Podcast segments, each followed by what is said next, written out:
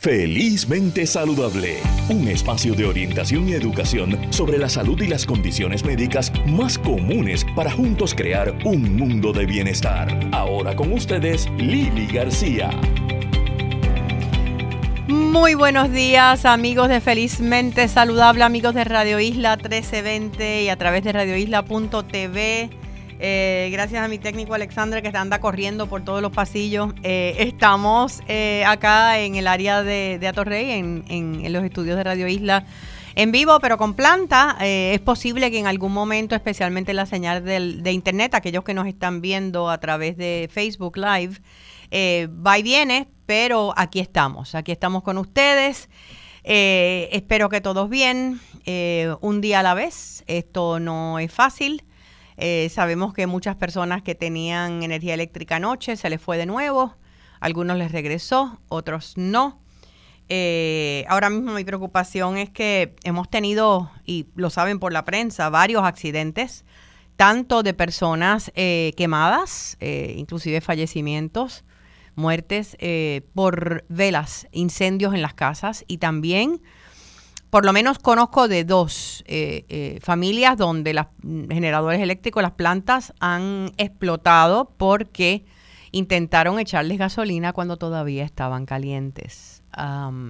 gente, tenemos que cuidarnos. Eh, yo sé que todos están desesperados, estamos, pero tenemos que tomar medidas de precaución porque es bien triste, ¿verdad? sobrevivir lo que hemos pasado, especialmente para la mitad oeste de la isla y, que entonces una vela acabe con tu vida o la de los tuyos. Eh, así es que tenemos que tener mucho cuidado, buscar alternativas.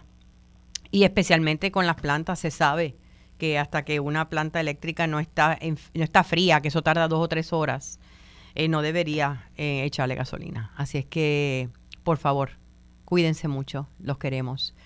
Tenemos un programa hoy bien interesante. Tenemos, vamos a estar hablando, el pasado miércoles fue el Día Mundial del Alzheimer. Yo no conozco una sola familia en Puerto Rico que no tenga a un ser querido eh, cerca o a un familiar que está bregando con una situación de, Alzheimer como cuidador. Vamos a hablar con Ana Gratacos de la Asociación de Alzheimer de Puerto Rico. Vamos a estar conversando con el, uno de los querendones de la comedia de Puerto Rico, Edgardo Rubio, que está aquí en, en la isla después de vivir muchos años en Florida, se encuentra en Puerto Rico para eh, como parte del elenco de los García, eh, ¿verdad? Él reactivó y salió del retiro luego de un derrame cerebral hace cinco años eh, para retomar este personaje que es tan querido, que es el de Junito en los García, así que vamos a estar conversando con él también, pero vamos a comenzar hablando de esperanza.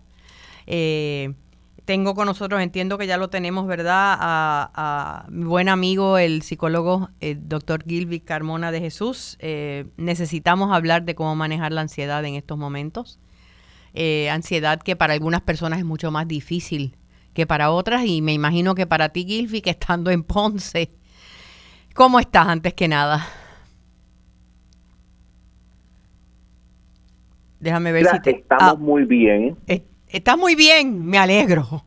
Eso es así. Aquí todavía estamos sin electricidad y estamos sin agua en algunos sectores, pero esperanzado de que todo debe estar en orden y en un propósito como esperamos.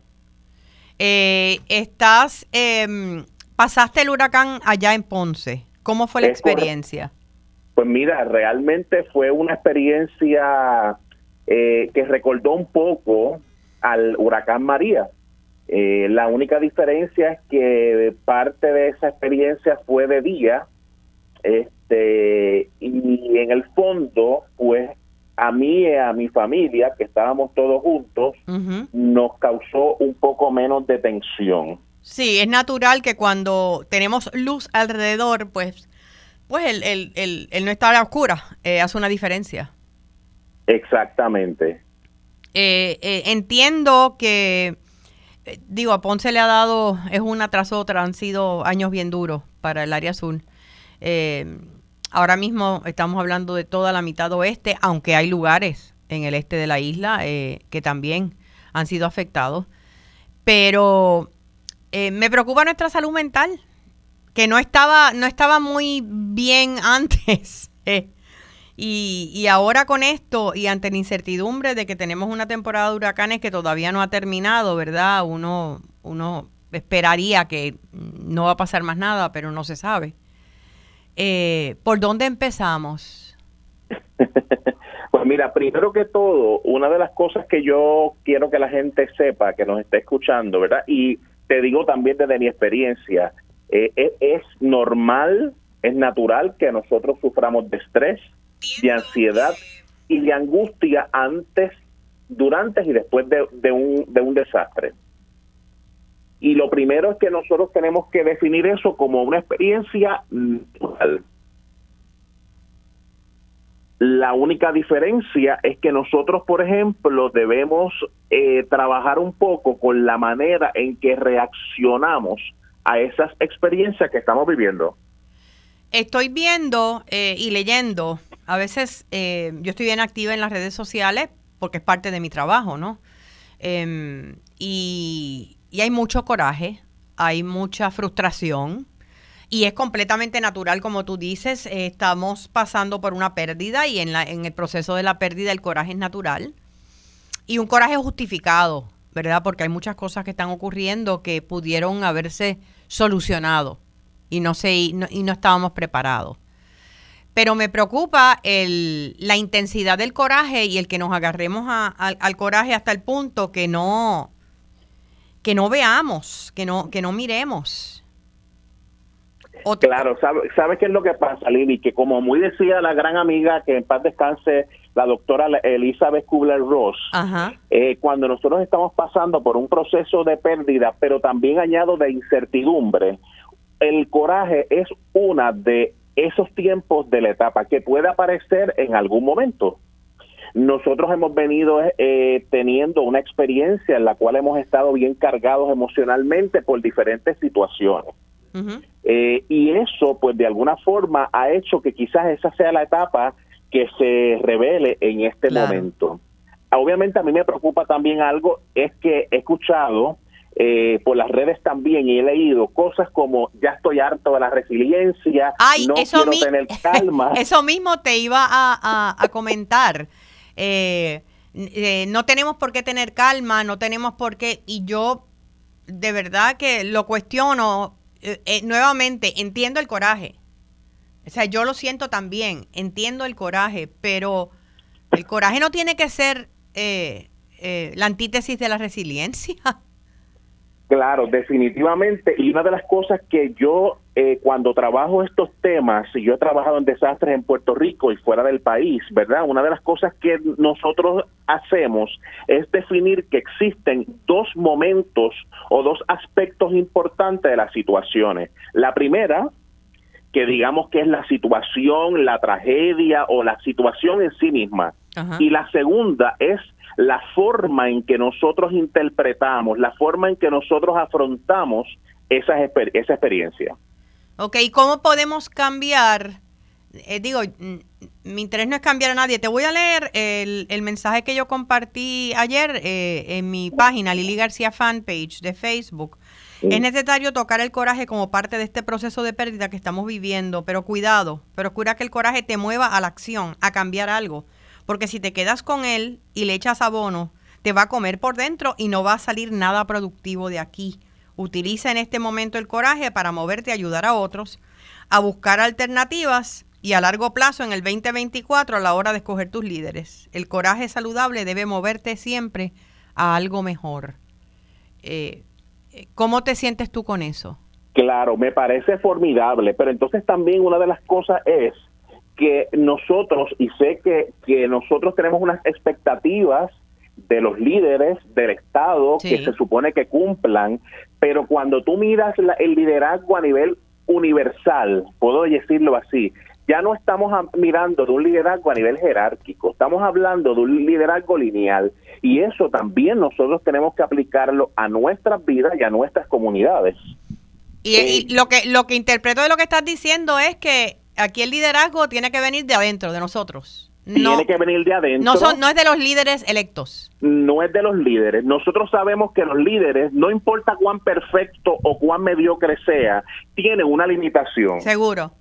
Y nosotros, pues, lo que tenemos que apuntar es cómo nosotros nos movemos dentro de una libertad, entendiendo que me pasó la situación, ocurrió un desastre, pero yo aporto a esa experiencia eh, de vida con lo que yo siento, con lo que yo pienso y cómo yo decido transformarlo. Eh, ¿Y por qué entonces estamos, eh, y nuevamente volvemos a las redes sociales y a, lo que la gente está diciendo, ¿por qué la gente está tirándole tanto a la resiliencia cuando para mí es algo tan importante? Claro, por dos cosas. Una de ellas es porque la, palabra resiliencia se ha prostituido. Muchas veces la utilizamos para contextos que no tienen nada que ver con eso. Y segundo, porque la resiliencia llega un poco después de nosotros tomar conciencia de lo que nos está ocurriendo, de entender, comprender y aceptar las emociones que nosotros tenemos y dar el cambio. Y yo quiero también, Lili, plantearte algo. Yo agradezco y te agradezco que tú hayas hecho este programa porque llevamos muchos años y no tengo ningún problema con el modelo médico cuando hablamos, por ejemplo, del COVID-19. Claro. No tengo ningún problema con el modelo de, trabajar con los desastres, con el huracán María, con, pero todo esto, no ha habido un sistema en el cual se haya hecho un enfoque y un énfasis en que nosotros seamos personas resilientes. La emoción se toca los primeros días, pero después no se habla más. Y la resiliencia es algo eh, que se trabaja. No, se trabaja es como la fe, la, fe no llega de un día para otro. Claro, definitivamente. Y yo siempre le digo a las personas, y, en estos días creo que también puse un post muy sencillo, la resiliencia es que cuando yo me caiga, no me rompa en el proceso y estando allí abajo yo pueda empezar a crear. Pero para crear yo tengo que creer y tengo que comenzar a crear en mí. No puedo cifrar mis esperanzas en el gobernador, ni en el pastor, ni en el, sacerdote, porque ellos necesariamente no van a venir a mí inmediatamente. No. No, y, eso, no quiere decir que uno los busque hacerlos responsables. Por supuesto. Esos son otros 20 pesos. Por supuesto. nosotros tenemos que, cada cual tiene que asumir su responsabilidad y nosotros porque no es tú no criticar, no es tú no pelear o, luchar por tus derechos, es que de, cuando yo hago eso no me puedo olvidar de que tengo que hacer un trabajo interno y personal, conocerme, eh, saber cómo esta situación me mueve el piso. Eh, yo tenía unas expectativas de cómo yo me iba a manejar emocionalmente y ahora no puedo. Y te cuento rápidamente una breve historia, ¿verdad? Yo tengo grandes, unos, unos amigos que, que son psicólogos, que llevan muchos años estando, este, practicando la psicología y por alguna razón decidieron estar, se mudaron recientemente a Ponce. Ah, ah, bendito. le ha pasado todo esto. Cuando yo fui a visitarlos ayer, ellos estaban en un colapso, en una crisis, siendo terapeutas y buenos terapeutas. Sí, sí, sí, porque es que no necesariamente tú eh, puedes ayudar a otros, pero en momentos eh, como estos de crisis, tal vez esas herramientas no, no están ahí. Exactamente. Así que yo pienso que nosotros tenemos que movernos a una idea de vernos separados un poco del asunto, es decir, nosotros no controlamos los desastres, desastres naturales, nosotros no controlamos cuándo llega la electricidad ni el agua, pero sí lo que nosotros controlamos es la forma en que vamos procesando esta experiencia, aceptando que es una realidad y no intentando huir de ella, porque el enojo, en el fondo, detrás lo que está es que quiero huir de esta experiencia que no la quiero vivir. Yo pienso a veces que, tal vez no siempre, pero en muchas ocasiones, que el coraje o el enojo es un disfraz para el dolor. Es más, es correcto. Es más difícil tocar el dolor, eh, porque con el dolor nos sentimos débiles, vulnerables, eh, que, que, el coraje. El coraje es que esta coraza que nos ponemos alrededor y, y no tocamos el dolor. Y nuevamente, sin restarle el mérito que el coraje es necesario como parte de las etapas del duelo. Y esto claro, definitivamente, y también nosotros tenemos que hacer responsable, por ejemplo, a, los diferentes estamentos del Estado de la, de la responsabilidad que les toca. Lo que tenemos que mirar es cuándo es el timing perfecto. Seguro. Y todos tenemos el derecho al pataleo, definitivamente, pero ahora mismo, ¿qué yo gano insultando, por ejemplo, al gobernador cuando él debe tener tantas cosas que lo menos que va a absorber es mi insulto? Sí, no, yo pienso que eh, esos insultos, eh, hasta cierto punto las redes sociales se han convertido como en el grupo de apoyo de mucha gente. Claro. Y por lo menos manifiestas tus, tus emociones y, y sueltas un poco el vapor. Es lo que, ¿verdad? Lo, lo que podemos entender. Eh, lo que pasa es que a veces es fuerte uno leerlo, porque eh, uno está tratando de, encontrar solidaridad, de encontrar esperanza, de encontrar... Eh, y, otra cosa que te iba a preguntar, volviendo nuevamente a la resiliencia, como dijiste, que a veces ha sido malinterpretada, yo pienso que, que hay quien piensa que si uno se identifica como resiliente, que, que, es, que es débil, como que la resiliencia es conformismo, ¿entiendes? Claro, esa es una visión. Y la otra visión es que no me siento tan vulnerable y tan triste que quiero vivirme mi dolor y no quiero pensar en salir de él inmediatamente. Ok. Y eso también está relacionado a, la, a otra etapa, que es la etapa del shock. Del shock. ¿Verdad? Aquí cuando yo le estaba esta mañana hablando con mi mamá, le dijo, cuando tú vas y sales por Ponce, que obviamente ayer hubo una lluvia fuerte en las noches y la playa de Ponce volvió a inundarse, ¿verdad? Ay, bendito. Tú te das cuenta que es como si fuera un silencio total. Es una cosa impresionante y eso es algo que ocurre externamente, pero también que es la interpretación que nos ocurre a nosotros en nuestro interior. Es un sentimiento de vacío. Claro. Entonces eh, la resiliencia no te dice que hagas grandes cosas. La resiliencia te dice, mira, acepta las emociones tal cual, pero no te destruyas en el momento. Y, aprende de esto para que en futuras ocasiones puedas lidiar de una manera más adecuada con esto que hoy te, te llevó al piso. Sí, de, eh, eh, esa resiliencia para mí no es otra cosa que, porque se levanta cualquiera del piso, pero entonces todo virado y, y arrastrándose. La resiliencia para mí es levantarte más fuerte de lo que te caíste. Claro, y más flexible. Y más flexible. y eh, más flexible. Y, y, yo eh, pienso que cada experiencia es una oportunidad, o sea, esto va, esto va a seguir. No es tal vez esta temporada de huracanes, esperemos que, este sea el último, el, único golpe que tengamos, pero, pero el año que viene estamos vulnerables de nuevo. ¿Y qué va a hacer la gente? Irse de Puerto Rico. claro, definitivamente. O sea, prepararnos y, y en todo momento, eh, no sé, yo sé, tal vez es que yo tengo este apego eh, que es un poquito anormal a mi isla, pero entiendo que las cosas a veces fuera son mucho más fáciles.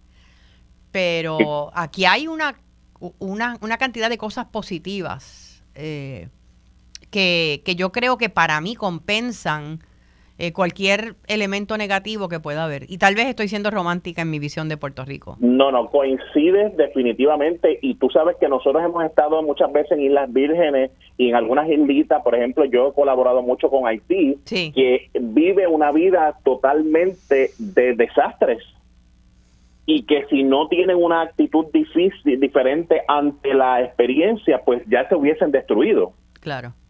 Eh, pero el problema de todo eso es que la, resiliencia es la herramienta que me permite trabajar conmigo cuando no puedo ir a ningún lado. Sí, no, que no puedes hacer nada, estás completamente impotente, eh, pero estás trabajando contigo. Pero estoy trabajando conmigo y entonces lo importante es que no niego mis sentimientos. Si yo tengo que llorar, tengo que llorar. Si me voy a poner nervioso, todo eso yo lo voy aceptando. Eso tiene que ser lo primero que yo ocurra y tengo que tener una mayor conexión con mi cuerpo. Así que es una oportunidad que yo tengo para escuchar lo que me dice mi cuerpo. Eh, escuchándote, Gilvic, eh, me reitero en cuán importante es el, el, mindfulness, el vivir en el momento presente, en el ahora, en el aquí, para poder trabajar con, con, con esta crisis. Claro, totalmente de acuerdo. Es una herramienta. Yo en estos días he estado, en la medida que he podido, ¿verdad? He estado en los diferentes refugios y entonces lo que le he estado enseñando a la gente es unas prácticas muy sencillas de mindfulness, de mindfulness informal, que, que significa que si yo camino de un lado al otro, pues yo respiro profundo y estoy conectado con, con, con, todo mi cuerpo cuando yo camino, porque el mindfulness es una herramienta que en cinco minutos o menos te permite tú estar en un balance. Sí, y bajar la ansiedad. Definitivamente, definitivamente. Ahora mismo tenemos, eh, aparte de lo que está ocurriendo en nuestra isla, tenemos el nivel, el nivel de ansiedad subiendo a raíz de lo que próximamente va a ser el huracán Ian, que está de camino a la Florida, porque somos muchos los que tenemos familiares allá. Eh, eh, eh, lo único que podemos hacer, entiendo yo, es recomendarle lo que nosotros, a nosotros nos ha servido, ¿verdad? las circunstancias de la Florida en términos de energía eléctrica es diferente, ¿verdad? El terreno es distinto, pero el golpe puede ser bien duro también. Claro, definitivamente, porque imagínate que tú te hayas ido para la Florida para liberarte de esta experiencia y te encuentres con esto. O por otro lo contrario, ¿verdad? Que Florida yo pienso que se ha convertido en, otro pueblo, ¿verdad? En el pueblo 79 de Puerto Rico. De Puerto Rico, por lo menos Kissimmee y Tampa. Y entonces, pues, imagínate que es decir, mis familiares están allá, pero yo estoy en la incertidumbre porque no estoy, como no tengo electricidad, la forma de comunicarme es poca. Sí. Pero ¿qué podemos hacer? Orar los que crean en la oración, meditar los que crean en la oración y sobre todo enviar una palabra que desde que la aprendí y la practico me ayuda. Buenas vibras. Buenas vibras para allá. No podemos hacer otra cosa porque no podemos controlar las fuerzas de la naturaleza. Definitivamente. O sea que en estos momentos para nosotros acá y para los amigos que también nos están escuchando a través de radioisla.tv en el área de la Florida, que yo sé que son muchos, eh, eh, prepárense, ¿verdad? Porque no es fácil. Eh, todavía está bastante lejos porque se está hablando que es para miércoles o jueves de la semana próxima. Pero prepárense, escuchen lo que hemos pasado nosotros acá. Así es que hay, hay muchas orejitas que podemos darles en términos de cómo prepararse. Y, y nosotros por acá, como, como tú decías, Gilvic, eh, empezar a tocar nuestras emociones, creer en que la resiliencia es posible y que no es antagónica con el hecho de que exijamos a nuestros líderes lo que les toca, pero hagamos también nosotras nuestra, nosotros nuestra parte. Claro, definitivamente que quizás es, lo que tenemos en nuestras manos en este momento. Y sobre todo yo propongo que la palabra, porque la otra palabra que ha sido la antagonista en estos días ha sido la empatía. ¿En qué sentido? Porque tú sabes que hay muchas personas, te, voy a explicar, ¿verdad? Mi experiencia eh, en el área metropolitana que han, se han solidarizado, por ejemplo, con el área sur y el oeste, pero muchos, cuando yo voy a los lugares, me dicen, no, lo que pasa es que en San Juan, cuando tú miras, por ejemplo, la televisión, pues los periodistas siguen bien vestidos, maquillados, mientras yo no tengo nada. Así que, ¿qué empatía me vas a hablar desde tu atalaya? Sí, pero eh, digo, también es un juicio. Los periodistas están bien peinados y maquillados porque generalmente van al canal y en el canal hay planta. No, no, por supuesto. y, y yo le he explicado que no tan solo eso, es que ante una dificultad tú tienes que ponerte en la medida de lo posible, lo más bonito posible para poder pasar eso. Sí, y no y, y, y, aún así lo ves a las muchachas con el pelo agarrado a un rabito. Eh, es parte del trabajo, pero se hace, lo, se hace lo que se puede. y, y entiendo, eh, y lo he visto también y lo he escuchado, eh, que mucha gente quejándose de que eh, todo el mundo se cree que Puerto Rico es el área metro y no le están poniendo atención al oeste. Sin embargo, los medios que yo he visto, los principales canales de televisión, he visto Guapa, he visto Telemundo, eh, las estaciones de radio, está todo el mundo en el sur, en el oeste también, en el área central, o sea... Y, mira, y yo los he visto y que cuando están en el film no están maquillados ni nada por el estilo. No, están a veces un poquito destruiditos, pero eso es, parte, eso es parte de lo que es. Eh, yo creo que también deberíamos dejar de quejarnos tanto. Es, ah, esa es la palabra, definitivamente, porque la queja lo que hace es que nos limita y nos ancla en eh, la vicisitud. Sí, nos drenamos demasiado. O sea, sí tenemos que manifestarnos, sí tenemos que decir lo que sentimos, sí no, eh, tenemos que, que, hacernos escuchar. Pero esa queja constante me mata, a mí me drena, yo no sé a ti. Sí, definitivamente. Definitivamente, y nosotros tenemos que combatir, ¿verdad?, la queja y cambiarla por la gratitud. Que a pesar de la adversidad que nosotros hemos estado experimentando y que vamos a seguir experimentando en la vida, porque la vida es dura, tenemos que que comenzar a conectarnos con la gratitud. Es la fortaleza, Definitivamente. la fortaleza más grande que podemos tener en estos momentos, la gratitud y el servicio, que es amor en acción. Siempre va a haber alguien a quien tú puedas ayudar y cuando ayudas a otros, tus penas y tus problemas se hacen menos. Totalmente de acuerdo. Así es que Gilby Carmona de Jesús, gracias, gracias, gracias. Eh, para lo que me necesites allá en Ponce, sabes que estoy a tu orden. Eh, que llegue la luz rápido y que estén bien tú y los tuyos. Igual, confiamos que todo esté bien y para ese pueblo de Puerto Rico tengan un poco de calma y buena vibra. Gracias, mi amor. Hasta luego, un abrazo, vale. Vamos a una pausa y regresamos en breve con más de Felizmente Saludable con Lili. Quédate con nosotros, oriéntate, edúcate y vive felizmente saludable en Radio Isla 1320. Seguimos con más en Felizmente Saludable. Ahora con ustedes, Lili García. De regreso a Felizmente Saludable con Lili, ya con nuestra eh, última invitada de hoy. Tenemos con nosotros a Ana Gratacos de la Asociación de Alzheimer de Puerto Rico. Ana, eh, ¿me escuchas? Sí, te escucho. Muchísimas gracias por la invitación. Ana, ¿en qué parte de la isla estás? Estoy en Ponce. Ah, otra más. es que estaba, eh, no sé si llegaste a escuchar al principio, estaba con el doctor Gilby Carbona de Jesús, también de Ponce. Eh, ¿Cómo estás en estos momentos? ¿Cómo está la situación en el área donde vives? Bueno, en el área donde vivo todavía no hay luz, no hay agua, la, escasea la gasolina increíblemente, eh, el diésel. Yo vivo justo al lado del Hospital San Lucas de Ponce y ellos tienen una crisis por el diésel. Ahora mismo eh, se hablaba ayer de que se había activado la Guardia Nacional para poder eh, transportar el diésel a los lugares específicamente, eh, eh, comenzando por hospitales. Correcto. ¿Esto no sabe si ha ocurrido? ¿Si se ve algún movimiento? No, hasta ahora no tengo conocimiento, solamente hasta ayer que supe que estaban pidiendo generadores para poder llevar agua, subir agua al, a, la, al, a, la, reserva que ellos tienen, que es bien alta. Sí, sí, sí. me imagino que está arriba. Sí, correcto. Sobre el, sobre el edificio, o sea que tienen necesitan generadores para que llegue el agua hasta allá. Hasta correcto, correcto. Eh, es un proceso, es un día a la vez. Eh, estás vinculada con, con, la Asociación de Alzheimer de Puerto Rico, ¿por qué? Sí, eh, yo presido la Asociación de Alzheimer de Puerto Rico. Ok, en estos momentos estás presidiéndola. Sí.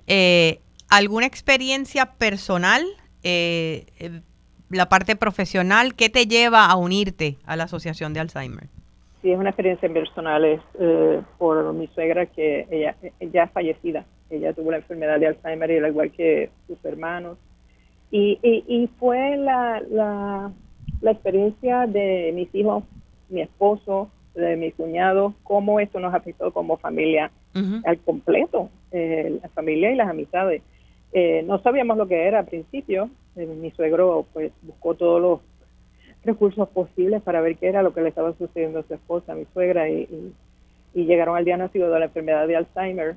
Esto hubo una transformación en todos nosotros, eh, obviamente como en cualquier enfermedad crónica o cualquier deceso.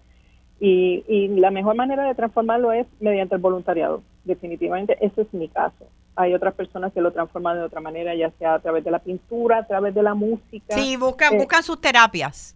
Correcto. En mi caso fue pues el voluntariado. Yo quise hacer un poquito más por eh, la poca experiencia que tuve, pero los grupos de apoyo de la Asociación de Alzheimer, eso es precisamente lo que se hace.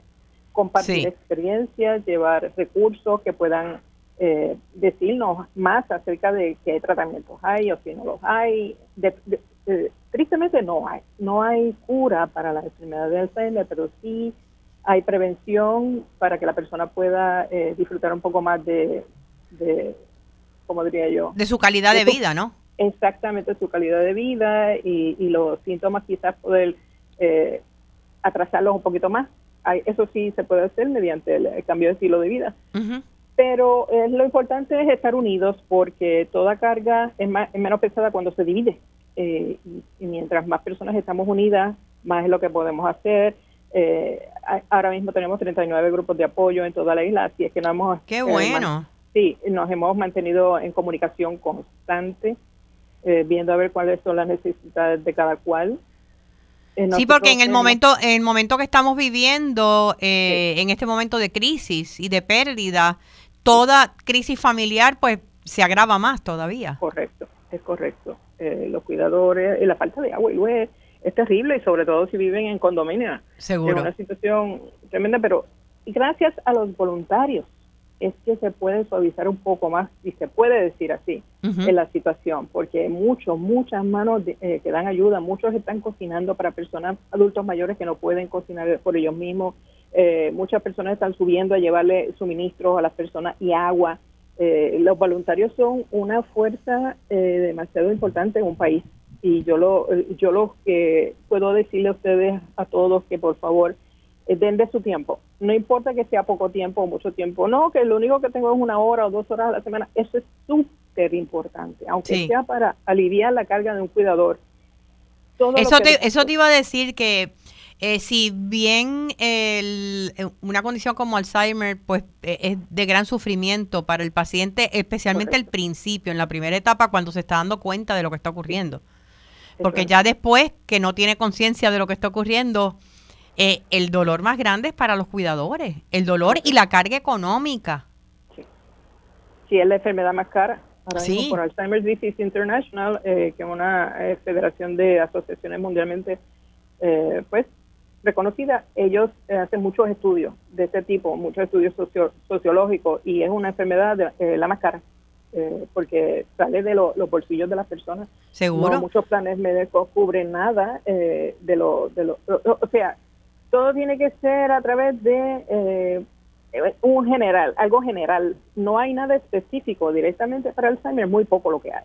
Y eso está cambiando, o sea, hay cabildeo porque estamos hablando de millones de personas en los Estados Unidos.